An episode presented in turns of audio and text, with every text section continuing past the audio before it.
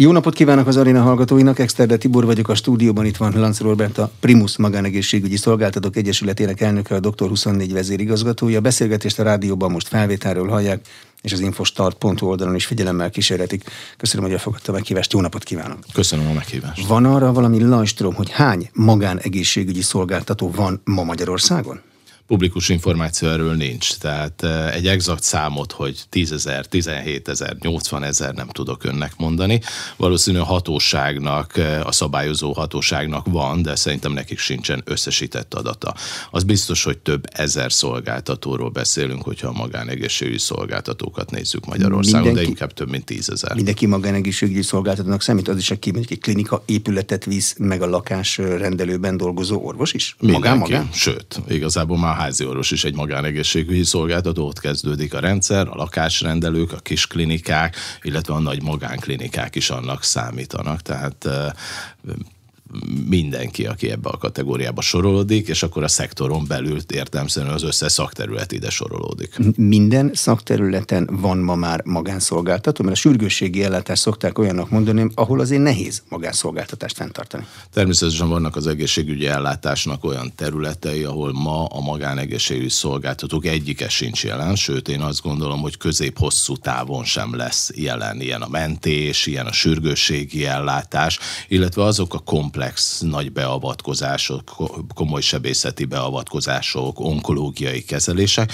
ahol ma nincs ott a magánegészségügy, és amíg nem egy teljesen másfajta finanszírozási modellben működünk, vagy amíg a biztosítási rendszer nem kétszintű lesz, addig ez valószínű nem is nagyon fog a magánegészségügy részéről megjelenni, mint szolgáltatás, Azért, vagy mert, nagyon lassan. Mert annyira drága? Vagy Annyi... annyira alul van finanszírozva maga a beavatkozás, hogy ezt egy magán, akinek ki kell számolnia, hogy kijön a következő üzleti terv, az nem tudja elvállalni. Hát Értelmszerűen egy magánszolgáltató, mindegy, hogy kicsi, közepes vagy nagy, olyan tevékenységet visz, ami profitot termel a számára, illetve meg tudja oldani. Vannak olyan területek, amit a jogszabály nem is enged, hogy magánszolgáltató végezzen, illetve hát vannak olyan területek, ahol akkora kockázat közösségre van szükség ahhoz, hogy finanszírozható legyen az ellátás valamilyen módon, ami ebben a pillanatban a magánbiztosítók oldaláról nincs meg, egyén szinten meg nagyon-nagyon sok sok milliós beavatkozásokról beszélünk, amit egy nagyon-nagyon szűk réteg tudna megfizetni, viszont egy nagyon komoly infrastruktúra kell technikában is és személyzetben is ahhoz, hogy ez rendelkezésre álljon, amit így nem tud fenntartani a magánszolgáltató, mert néhány a lakosságnak egy nagyon-nagyon kis része tudná ezt kifizetni. És ugye itt valószínűleg akkor folyamatos működésre volna szükség, Persze. hogy ez fenntartható legyen, tehát hogyha Hát fél évente egyszer-egyszer csinál, abból nem Így jön. van. Tehát egy idegsebészeti beavatkozást azt nem lehet úgy, hogy akkor fél évente egyszer, hiszen annak ott kell lenni a technológiája, az, a, a csapatnak ráadásul olyan kollégák kell, hogy végezzék el, akiknek napi folyamatos rutinja van ebbe, nem pedig hébe-hóba történik, és ugye azzal, hogy túlmenően azon, hogy ez miért, hogy e, részben ebből fakadóan nem lehet megvalósítani, részben azért sem járható, hiszen az esetek számossága is nagyon kicsi, tehát nem összekeverhető a kettő. Van-e arra valamilyen adat vagy érzés, hogy a teljes magyar egészségügyi igénynek mekkora hányadát fedi le a magánellátás?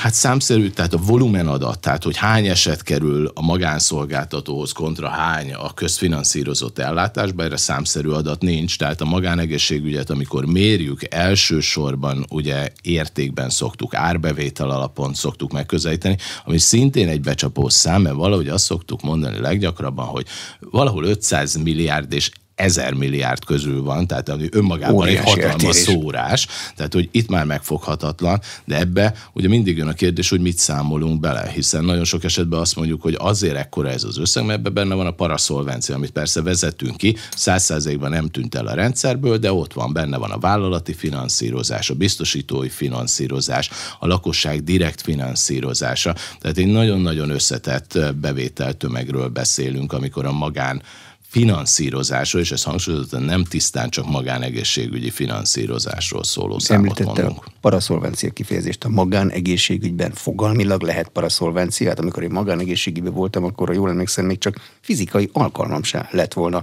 senkinek semmit adni. Kaptam egy számlát, ki kellett fizetni, viszontlátásra. Így, magánegészségügyben nincs ilyen, csak ugye amikor azt nézzük, hogy a lakosság nem közfinanszírozott ellátásban, úgymond magán magánfinanszírozásban mennyit költ, akkor bele szoktuk ezt számozni. Egy magára valamit adó magánegészségügyi intézmény elképzelhetetlen a paraszolvencia, és azt gondolom, hozzánk forduló, vagy a hozzánk hasonló szolgáltatókhoz forduló ügyfeleknél ez fel sem merül magán az orvosoknál se, de az ügyfeleknél se, hiszen pontosan tudják, hogy azért jönnek hozzánk, mert transzparens számlát kap, megvan a szolgáltatásnak a megfelelő ellenérték, amit kifizetnek, és ez nincs létjogosultsága ennek. Milyen most a magánegészségügyi ellátást igénybe vevők útja a magán eh, ellátás irányába. Valakinek valamilyen nagyon fáj, akkor azt látják el, hogy körülbelül hogy indul el. Mikor indul el az állami felé, mikor indul el a magán felé, és mi az, amitől utat választ? Én, eh, ez egy összetett kérdés, ugye ezt vizsgálni kell szakterület szerint, ott is eltér, tehát vannak olyan szakterület, ahol evidens, hogy magánegészségügyi szolgáltatóhoz megyek az esetek 90%-a, mondok például mondjuk fogorvos.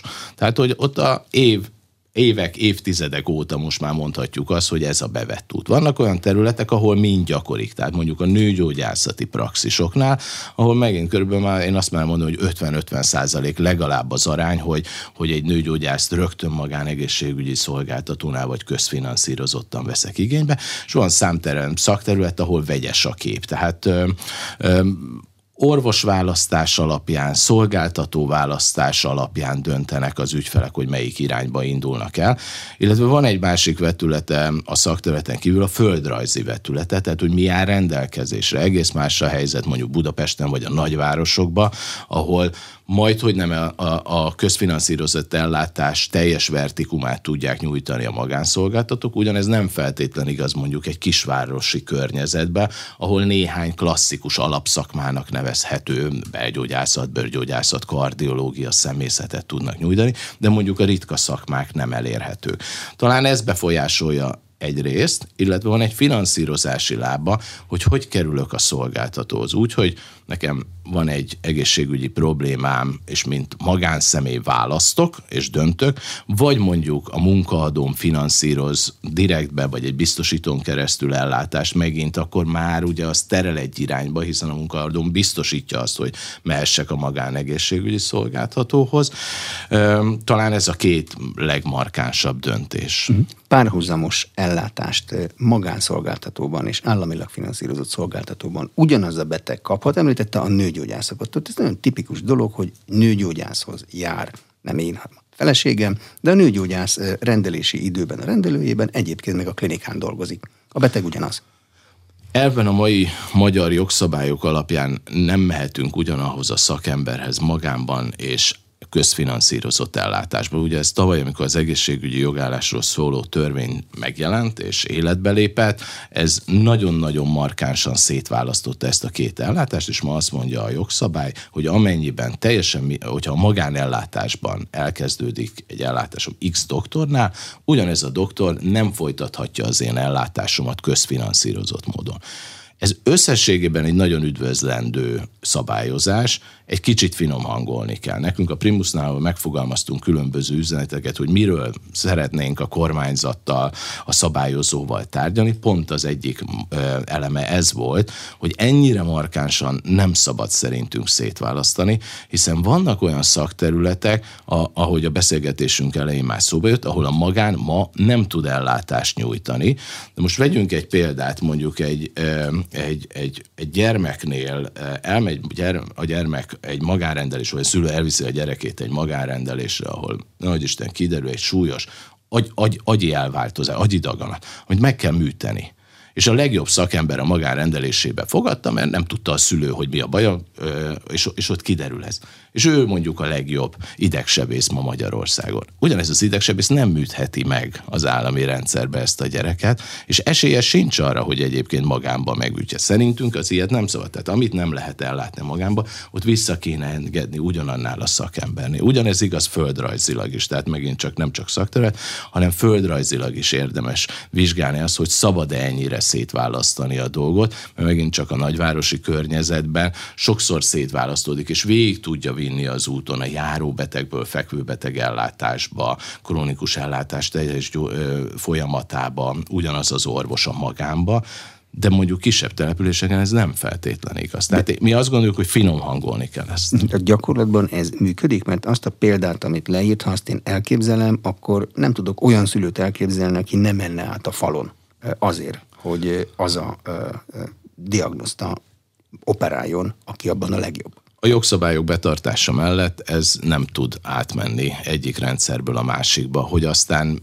milyen metodológiák vannak, amely mentén mégis ezek esetlegesen megtörténnek, azt én nem tudom, de hogy ö, itt a résztvevők azért egy kockázatot vállalnak abban az esetben, hogyha egyik rendszerből a másikba mennek át. Jobban mondva a magánban, az a közfinanszírozottban. Az a napi gyakorlat is szabály szerint tilos, amikor az állami rendszerben dolgozó orvos az ottani kapacitás hiányra hivatkozva a beteget a saját magárendelésére irányítja át?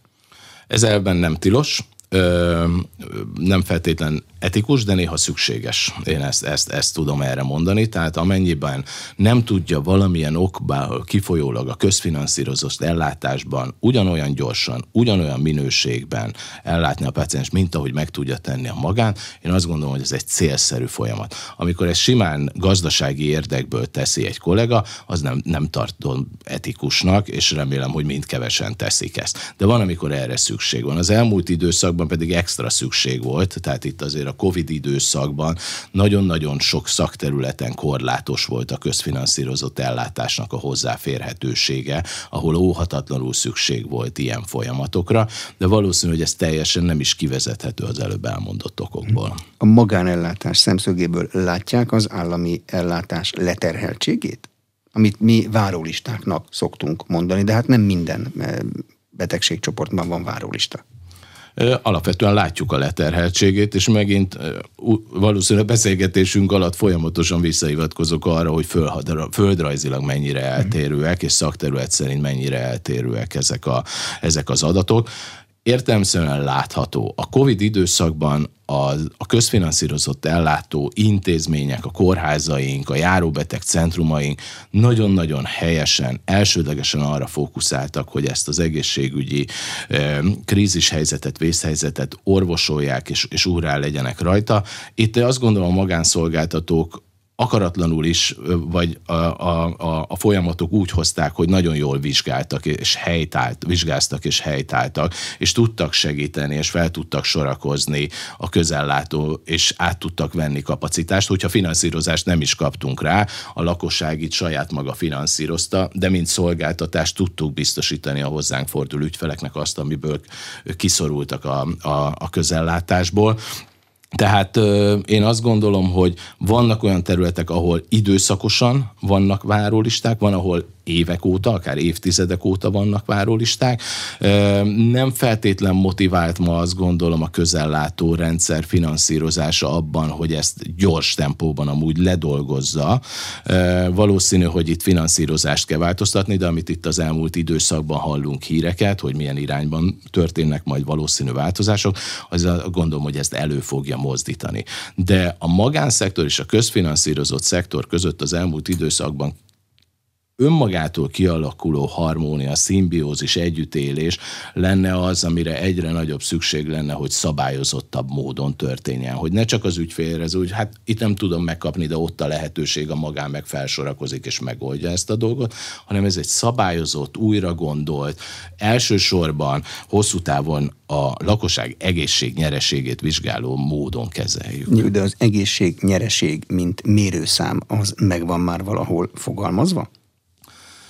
Hát definit módon nincs. Én azt gondolom, hogy minden, amit teszünk ebbe az irányba kell, hogy mutasson. Tehát nagyon üdvözlendő például Pinter Sándor belügyminiszter úr, hogy minden alkalommal, amikor nyilatkozik az egészségügy témájában, mint ahogy mondja, most már hozzá tartozik ez a terület, elmondja a prevenció fontosságát. Tehát az egészségnyereség a prevencióval kezdődik, ami, amiben szintén a magánegészségügyi szektor az, aki évtizedek óta kiveszi a részét, és évtizedek óta kiveszi a részét a munkaadói szektor. Ma a prevenciós vizsgálat vizsgálatoknak sokkal nagyobb százalékát végezzi, végzik a magánegészségügyi szolgáltatók, és a magánegészségügyi szolgáltatók ezt nagyon nagy százalékban munkaadói finanszírozásba teszik.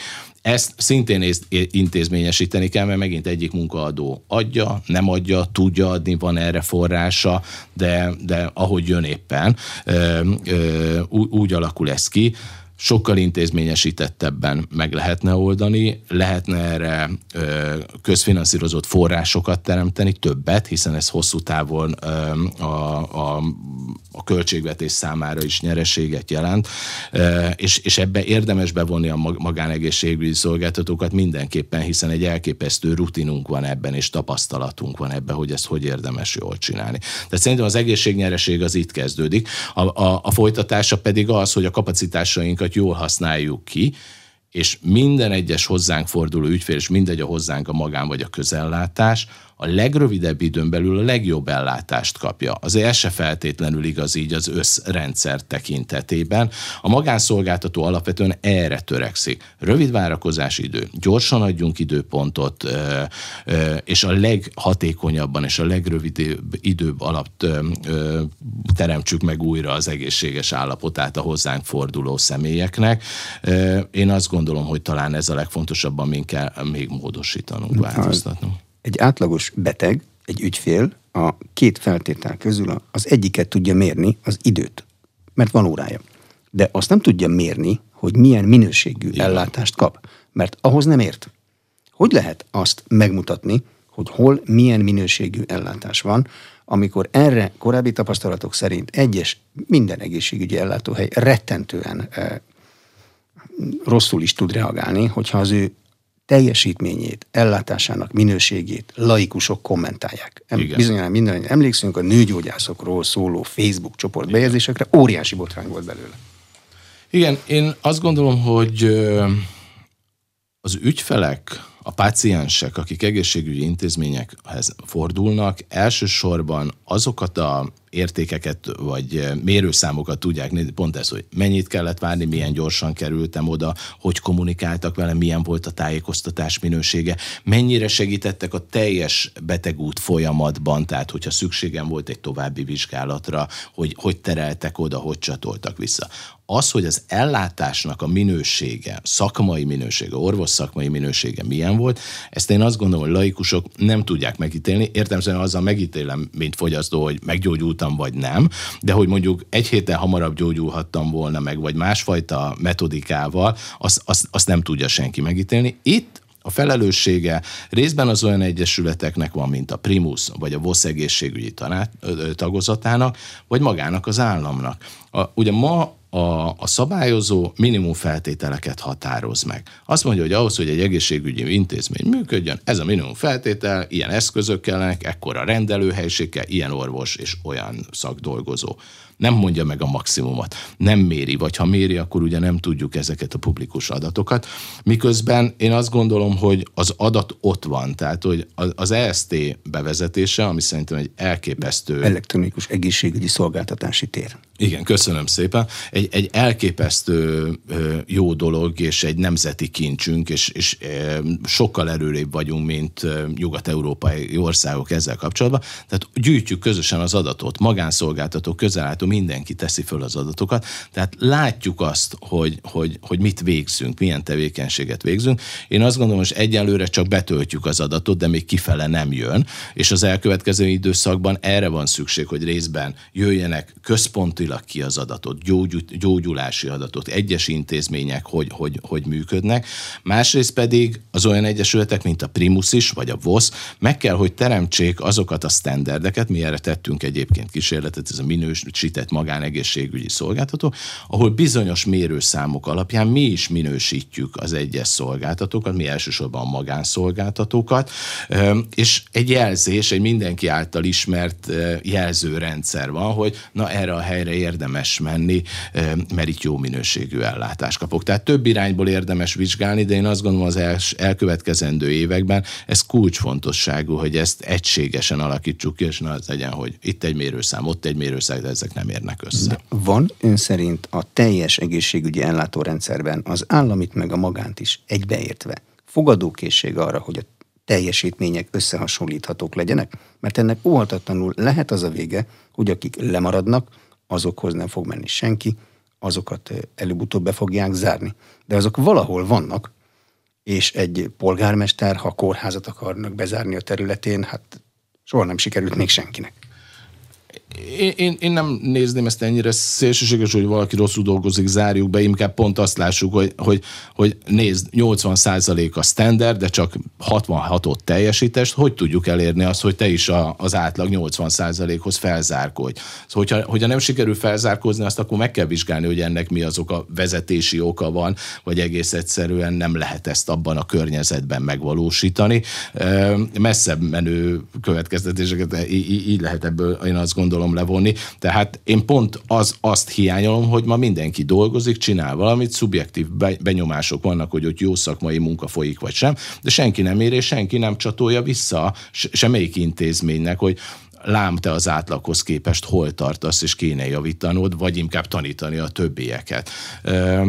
És, és, és megint ez visszacsatol az egészségnyereséghez egyébként, tehát hogyha ha mindenütt próbáljuk fölhúzni a minőséget, és ezek az intézmények elkezdenek egymással jó értelembe vett módon versenyezni az ellátás tekintetében, én azt gondolom, hogy az mindenki számára előny, hát a legnagyobb előny értelemszerűen maga a lakosság számára, aki jobb minőségű ellátát, az ebben résztvevő dolgozók, munkatársak számára is, hiszen megvannak a standardek, a minőség minősített módon, és hát nem, nem, és nem utolsó sorban pedig ez egy költségvetési előnyt is jelent, hiszen kevesebb pénzt kell hosszú távon akkor költenünk egészségügyre, hogyha jobban szervezett az egész. A munkaegészségügyet. Az abból a szempontból is működik, hogy aki az ellátásban kapott valamilyen diagnózist, hogy mivel van problémája, azután azt el is kezdi kezeltetni, vagy a következő évben is visszamegy a szolgáltatóhoz a munkaegészségügyi vizsgálatra, ott látszik, hogy már tavaly is ugyanez a probléma volt,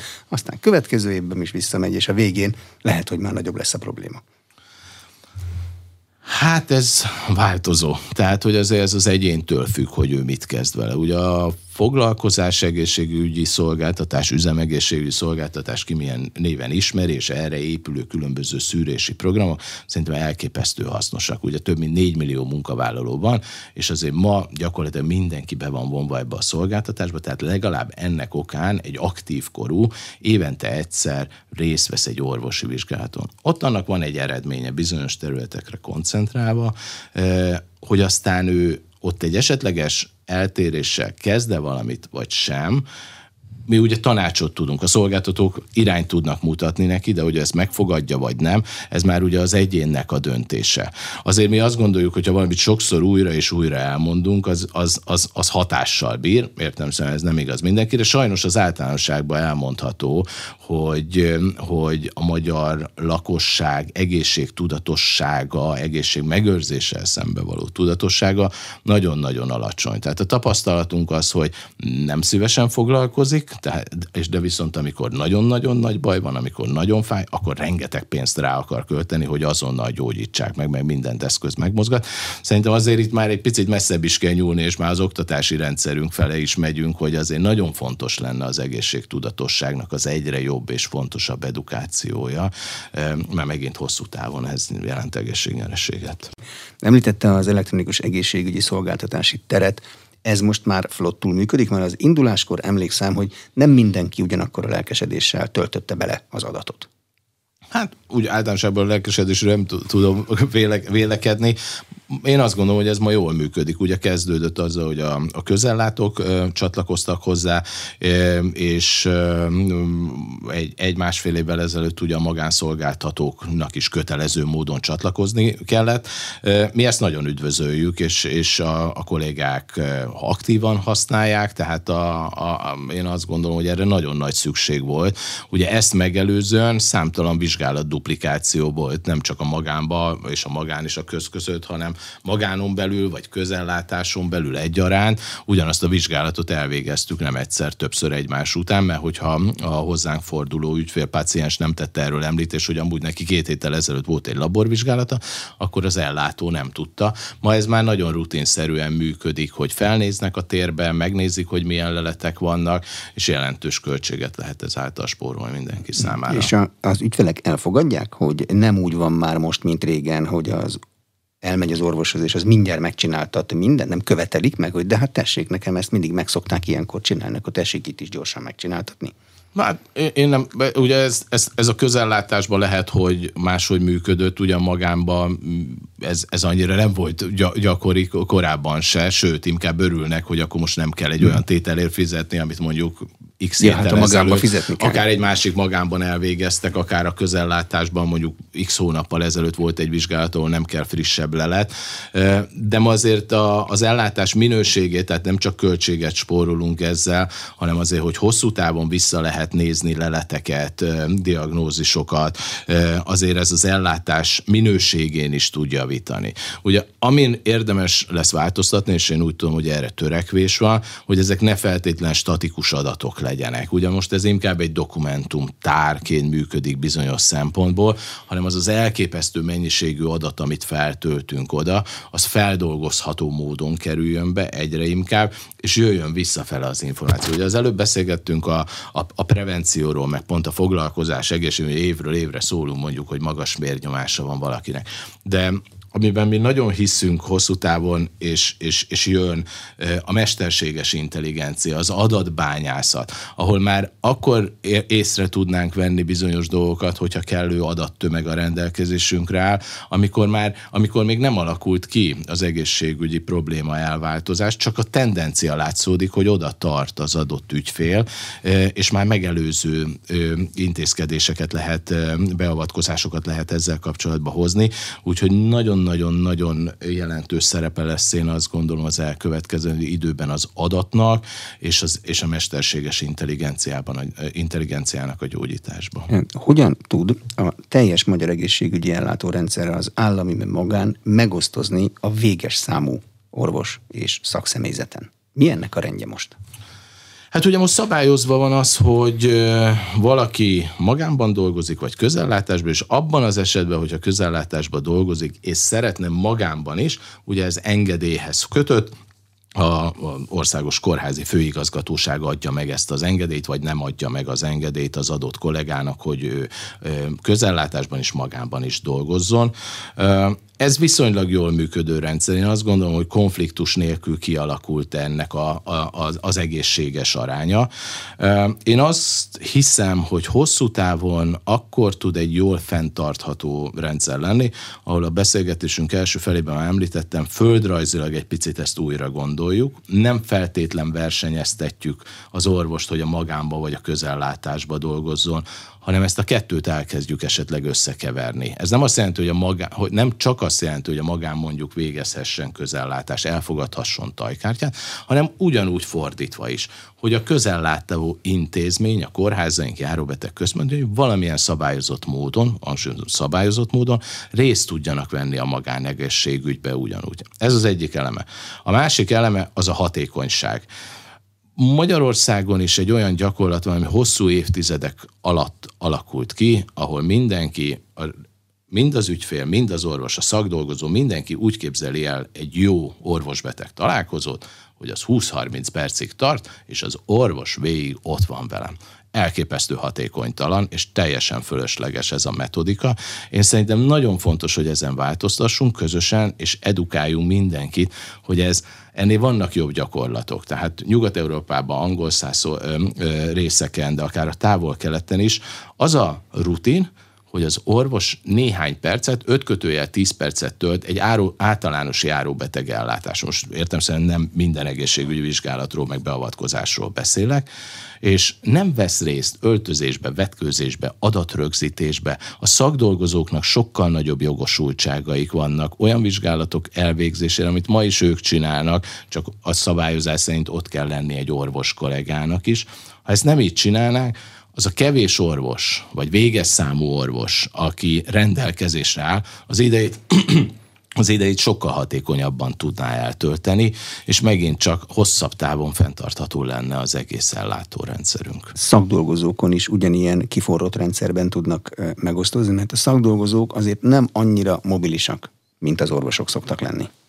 Ö, igen, ez egy, én, én alapvetően azt látom, hogy a szakdolgozóknál egy vagy-vagy rendszer van. Néhány szakma, néhány szakterület van, eh, ahol van némi átjárás a, a magán és a közellátás között, mondjuk főleg fekvőbeteg ellátásba, anesteziológiába, tehát van néhány terület, de azért a legtöbb területen ez szétválasztódott, és valaki vagy csak a magánba, vagy csak a közellátásba dolgozik. Mm a gyermek egészségügyi ellátást azt a felnőtt mintájára ugyanolyan elvek szerint lehet megszervezni az államiban meg a magánban? Sokkal kevesebb kollégáról beszélünk. Tehát, hogy egy egészen más, hogy kell én azt gondolom hozzányúlni a gyermekellátáshoz, sokkal inkább szükséges az átjárás a két rendszer között. Végesebb számú kollégáról beszélünk, aki ebben részt vesz, most elsősorban hogy a orvos kollégáról. A szakdolgozók esetében egy picit könnyebb a helyzet. Mi ugye mint Doktor 24 is jelentős gyermekpraxissal bírunk, és nálunk is az a jellemző, hogy még mondjuk a felmőtt ellátásban az orvosainknak legalább a 80-85 százaléka csak magánba dolgozik, ugyanez a gyermekellátásban pont a fordítottja, talán a 20 százalék, aki csak gyermekellátásba dolgozik. Itt még fontosabb az, hogy, hogy harmonizáljuk a működést a két terület között. Mm-hmm. Állami ellátásban dolgozó egészségügyi vezetők gyakran mondják, hogy az nem feltétlenül jó, ha egy orvos csak a magánba dolgozik, mert a szakma sűrűjét, a nehéz ügyeket úgy lehet megtanulni, hogy az ember az állami ellátásban vesz részt, és ott egy óriási terhelésben dolgozik. Hogy látják ezt? Tényleg kell valakinek állami ellátásban megedződnie? Attól függ, hogy mit csinál, mivel foglalkozik. Értem szóval vannak olyan szakterületek, ahol ennek nincs akkora jelentősége, és vannak olyanok, ahol igen, elképesztő fontos a klinikai háttér, egyetemi háttér, a tudományos munka, az esetek komplexitásából és számosságából adódóan, hogy mindkét területen tudjon dolgozni, mondjuk egy fekvőbeteg beavatkozás esetén, ahol mondjuk valaki tizet tud egy hónapban műteni a magánban, és 80-at e, a közellátásban, hát elengedhetetlenül fontos fontos, hogy, hogy, hogy vigye, hiszen a, a, a, kezébe a, legyen. a kezébe legyen, így van a, a napi rutin. De vannak olyan szakterületek, ahol ez kvázi teljesen mindegy, illetve szakemberre válogatja. Valakinek fontos a tudományos munka, és, és, és ezzel is szeretne törődni. Van, aki számára nem annyira fontos, hogy, hogy legyen egy klinikai háttér. Tehát szintén, mint az összes eleme, így az egészségügynek ez is egy ilyen összetett kérdés. Most úgy néz ki, hogy ha csak a műtétes szakmákat nézzük, hogy lehet magánban is, meg államiban is, ha megvan az engedély nyilván, akkor műtétes szakmákat folytatni, csak nem ugyanazzal a beteggel. Így van. Szép. A finanszírozás hatékonyabbá tételéről milyen javaslataik vannak? Hát a finanszírozás hatékonyabbá tételéről az egyik első javaslatunk, amikor ugye mi megfogalmaztunk öt pontot, és ez nagyon hasonlatos, amit a Primus mondott, mint amit a VOSZ mond, eh, vagy VOSZ egészségügyi tagozata, az az, hogy a közellátásba az úgynevezett OEP finanszírozott, talán így ismerik a legtöbben ellátásba, hogy, hogy tajkártyára tudjak szolgáltatást kapni, hogy valamilyen módon próbáljuk bevonni a magánegészségügyi szolgáltatókat, szabályozott módon.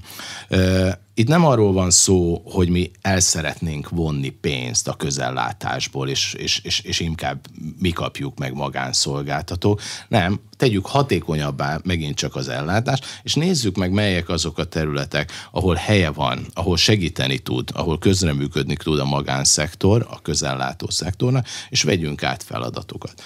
Ö, és mi nem azt mondjuk, nem is kérünk több pénzt, tehát nem azt mondjuk, hogy ha akkor a magánellátásba finanszíroz a, a, a költségvetés, akkor azért többet fizesen. Ugyanazt a pénzt kapjuk meg, mint a közintézmény, de tegyük lehetővé azt, ami szintén egy nemzetközi gyakorlat, hogy úgy úgynevezett közös finanszírozás, ugye ez úgynevezett copayment rendszerben, hogyha egységnyi forintot ad az állam egy ellátásért, mint finanszírozó, akkor eldönthesse a magánszemély, hogy esetleg ő még erre inkább fizet x ezer forinttal többet, és azt egy magánintézménybe szeretné igényben. Ez az egyik alternatíva, ami, ami, amiben mi gondolkodunk. A másik, ami ugye időről időre fölmerül, az a egészségbiztosításnak a megerősítése. Ugye folyamatosan fejlődik Magyarországon a magánegészségügyi biztosítói szektor, az ebben biztosítottak száma, de még mindig nagyon pici. A teljes egészségbiztosítás, magánegészségbiztosítás ma Magyarországon valahol 20-25 milliárd forint körül van. Tehát a beszélgetésünk elején mondott összegekhez ehhez kevés. Kockázat közösséghez is, meg úgy a teljes költéshez képest ez, ez, ez nagyon-nagyon kicsi, és ilyen önszerveződő módon megy. Tehát egyes vállalatok, mert azért ennek főleg a vállalatok a finanszírozói, munkaadók a finanszírozói, teremt erre forrás, biztosítja a munkaadói részére. Mások nem is gondolnak rá, vagy nem tudják előteremteni ezt a dolgot. Tehát ezt is egy picit intézményesítettebb formában kéne kezelni, pont azért, amit említett, hogy kockázatközösség legyen, hiszen akkor lesznek jó tartalommal, egyre jobb tartalommal és komplexebb szolgáltatás biztosításával feltöltve ezek a biztosítási termékek, ha mind többen vesznek benne részt, és úgy tud finanszírozni komplexebb fekvőbeteg ellátást, ellátást, krónikus betegellátás és egyéb dolgok. A TB által nyújtott finanszírozás egy ellátásra az elegendő? Mert az állami ellátásban résztvevők gyakran panaszolják, hogy sok minden nincs benne. Ha azt a piacon kéne megvenniük, akkor azért a pénzért nem tudnák megvenni. A magánszolgáltatónak meg mindent a piacon kell megvennie. Elég mondjuk amortizációra? Elég mondjuk fejlesztésre? Bizonyos szakterületeken igen, bizonyos szakterületeken nem. Sajnos az utóbbiban azért nagyobb számba, és erre jön a közös finanszírozás. Tehát, amit az előbb említettem, hogyha a, a, a TB finanszírozásba egy ellátásért száz egységnyi pénzt ad az állam, ugyanezt a száz egységet kapja meg a magánszolgáltató, és akkor a magánszemély eldönthető, hogy ha magánszolgáltatónál szeretné igénybe venni, azt választja inkább, akkor azt kiegészíti x forinttal ö, saját zsebből, vagy biztosítás által valami, valamilyen egyéb módon. A cél azért az az lenne, hogy ne a saját finanszírozás nőjön folyamatosan, mert most ugye ez történik elsősorban Magyarországon, a lakosság direktbe a saját pénztárcából, pénztárcájából finanszírozza ellátást, hanem a biztosítói, vállalati ellátás egyre nagyobb szerepet tudjon kapni. De biztosítói ellátás szerepnövelését azt, hogyha a vállalatok, akiknek nem nagyon megy most jól, mert most már két éve eh, válság van, meg ráadásul még gazdasági válság is van, csak az államnak lehet megoldani, valami központi szabályozással, hogy mondja azt, hogy a jövedelmünk valamely részét mostantól kezdve az egészségbiztosításra kell fordítani? Ki más mondhatná meg? Alapvetően igen, tehát az, hogy ez egységes rendszerként kialakuljon, és, és, és sokan legyenek ebbe az úgynevezett kockázat közösségbe, azért az egy központi szabályozás kell. Ma ugye maga a rendszer, vagy önszerveződő módon alakul ez a dolog, hát vagy és a, azért egy lassú Vagy folyamat. a vállalat mondja azt, hát mondja, ez... hogy van rá pénzem, és én a dolgozóimnak, mint egy bónuszt, ezt a lehetőséget odaadom. Hát igen, tehát ugye ez, hogy ez, ez így magától alakul ebben a pillanatban, eh, ahhoz, hogy ez gyorsan tudjon változni, változni, intézményes szinten tudjon változni, biztos, hogy szabályozói változás kell, ahol vagy azt mondjuk, hogy a most befizetett társadalombiztosítási hozzájárulásunk x százalékáról dönthessen úgy a munkavállaló, hogy azt egy másik biztosítóhoz, egy második biztosítóhoz fizeti, vagy e fölött nyíljon egy x forintos összeg, amelyről dönthet így. Igazából ez a szabályozónak a dolga elsősorban ezt kitálni, de én azt gondolom, hogy ez mindenféleképpen szükséges középtávon, hogy fenntartható maradjon a rendszer. Látnak európai vagy a világon bárhol máshol olyan jó gyakorlatot, ami összehasonlítható a mi körülményeinkkel, és megcsinálható Magyarországon? Olyan rendszereket? Nagyon érdekes az egészségügy finanszírozás, mert, mert, mert annyira nem egységes a világban, de még az Európai Unión belül se, hogy, hogy gyakorlatilag ahány ország annyi szokás. Nemrég a MOK végzett egy felmérést, amiben az Európai Unió gyakorlatát hasonlította, vagy Európai Unió országainak gyakorlatát hasonlította össze és hát körülbelül 15 féle verziót sikerült felsorakoztatni. Tehát, hogy nagyon-nagyon eltérőek ezek a finanszírozások, finanszírozási módozatok. Azért mi azt látjuk, hogy a igazán sikeres modell az az, ahol ez a két szintű egészségbiztosítási modell működik egyrészt, és megvan teremtve valamilyen fajta harmonizáció a közellátás és a magánegészségügyi szolgáltatók között szabályozott módon. Szabályozott mód az azt jelenti, hogy feladat megosztás? Ki mit csinál? Azt most megcsinálták, főleg tiltásokkal, hogy mit nem lehet csinálni. Tehát hát, valami közös érdek mentén kialakított szabályozásra gondol? Abszolút, igen. Tehát így, ahogy a beszélgetésünk folyamán ugye érintettük számtalan területet, nem elvágva hogy azt mondjuk, hogy vagy itt csináljuk, vagy ott csináljuk, vagy ő kap pénzt, vagy, vagy, vagy, vagy, vagy nem kap pénzt, hanem ez, ez egy nagyon-nagyon finom hangolt működéssel kialakítható, földrajzilag, szakterület szerint e, e, eldöntendő, és egy picit visszacsatolnék a minőségre is. Tehát még akár a minőség biztosítás, a minősítések alapján is szabályozott módon alakítható rendszert alakulhatnak ki. Értem szerint ez nem megy egyik pillanatról a másikra, de hogy el kell kezdjük, az biztos, mert fenntarthatatlaná válik a rendszer. De ez most egy jó pillanat arra, hogy ezt elkezdjék. Ugye megváltozott az egészségügy irányításának állami rendszere, most a belügyminisztériumhoz került. Itt több lehetőséget látnak arra, hogy megvitassák ezeket a javaslatokat? Én azt gondolom, hogy azért egy jó pillanat, mert a magánegészségügy az elmúlt években jelentőset változott. Számtalan nagy szolgáltató, igazán nagy szolgáltatóvá vált, ami tényleges alternatívát tud jelenteni. Tehát nem két szolgáltatóról, hanem sok szolgáltatóról beszélek az ország különböző pontjain, akik jó alternatíva, jó partnerek tudnak lenni a közellátás mellett, mint szolgáltató, és jó tárgyaló partner is tud lenni. Nem véletlen a Primus, meg a VOSZ is, hogy folyamatosan kezdeményezzük azt, hogy, hogy, hogy velünk is tárgyaljon a kormányzat, a szabályozók ezekről az átalakításokról, mert most azért már itt egységben itt vagyunk, ez a kétszer szervezet együtt rengeteg céget tud maga mögött, több millió, tehát szerintem éves szinten a két egyesület, de a, a, csak a Primusban több mint másfél millió orvosbeteg találkozót bonyolítunk le az ott lévő szakszervezetek, és szerintem legalább ennyit azok, akik csak a vosz vannak, és nem mind a két szervezetbe. Tehát, hogy elképesztő mennyiségű ügyfél fordul hozzánk. Ez ez, ezek a szolgáltatók kellően nagyok és kellően nagy piaci résszel bírnak, hogy, hogy tárgyaló partnerek tudjanak lenni. Egészen más a helyzet, mint amikor 5000 szereplővel kellett volna egyeztetni erről az egész dologról. Tehát egyrészt azt gondolom, hogy a magánegészségügy szereplői megértek arra, hogy ezt a feladatot el tudják látni, jó tárgyaló partnerek legyenek, jó minőségű szolgáltatást tudjanak adni. Az, hogy egy új irányítás alá került az egész eh, egészségügyi a kormányzaton belül az egészségügy szerintem szintén egy jó pillanat, és ami egy nagyon jó pillanat, hogyha figyeltük az elmúlt hetek megszólalásait, akár a VOSZ részéről, a MOK részéről, nemrég ön és itt volt a kórház főigazgató, vagy a primus tagok részéről, nagyon-nagyon egybecsengőek a gondolatok. Persze bizonyos elemeiben eltér, bizonyos elemeiben vitatkozunk, Más a de, a fő, de a fő csapás irányban azért egy elég nagy egyetértés van. Tehát az, az is számunkra nagyon üdvözlendő, hogy, hogy, a, hogy az orvoskamara is már azt mondja, hogy igen, a magánegészségügynek szabályozott módon helye van az ellátásban. Tehát ez is egy újdonság, hiszen erről azért közösen eddig még nem beszélgettünk. Tehát szerintem egy jó időpillanat van. A magánszolgáltatóknak van szándékuk arra, hogy az ország teljes területén dolgozzanak, mert magánszolgáltatók profitra kell szert tenniük, de nem mindenhol van fizetőképes kereslet ebben a hazában.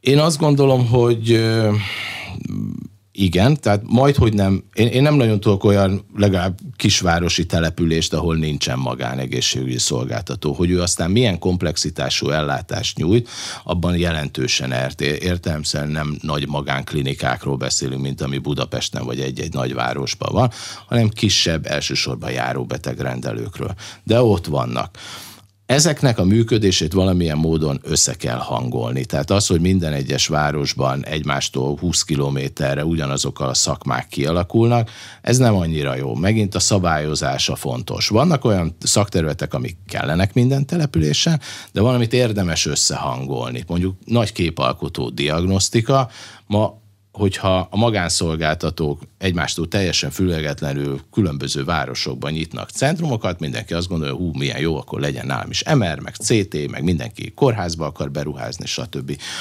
nem feltétlen fenntartható ez a rendszer, és megint érdemes ezt összehangolni, és megint jön a szabályozás és az együttműködés az állammal, tehát hogyha, hogyha ezt valamilyen koordinált módon tesszük, hogyha a finanszírozást összehangoljuk, akkor, akkor egész más szemmel közelítenek. Én azt is azt gondolom a magánszolgáltatók, hogy mit érdemes csinálni, mibe érdemes beruházni. Mik azok a feladatok, amiket én átvállalok, és amikre specializálódom. Honnan tudja ma egy magánszolgáltató, hogy mibe érdemes beruházni? Arra gondolok, hogy a két Covid év alatt a labordiagnosztika óriásit ment, mert mindenki tesztelt. De azt előre nem lehetett tudni, hogy két covidos évünk lesz.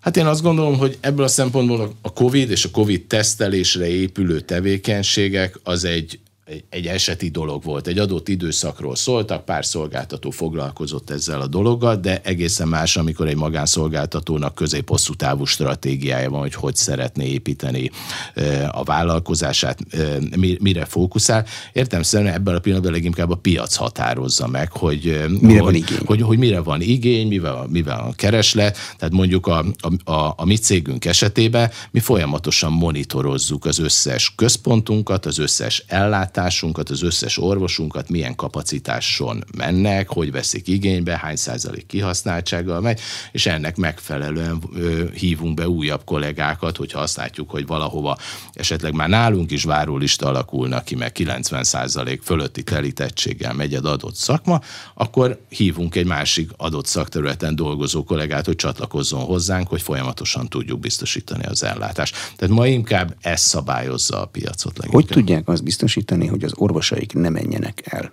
Azt látjuk, hogy Európában egy egyirányú vándorlás van az orvos szakmákban még mindig. Talán nem olyan brutálisan, mint a rendszerváltás után volt, de még mindig. Már a külföldi elvándorlásra mm. gondol?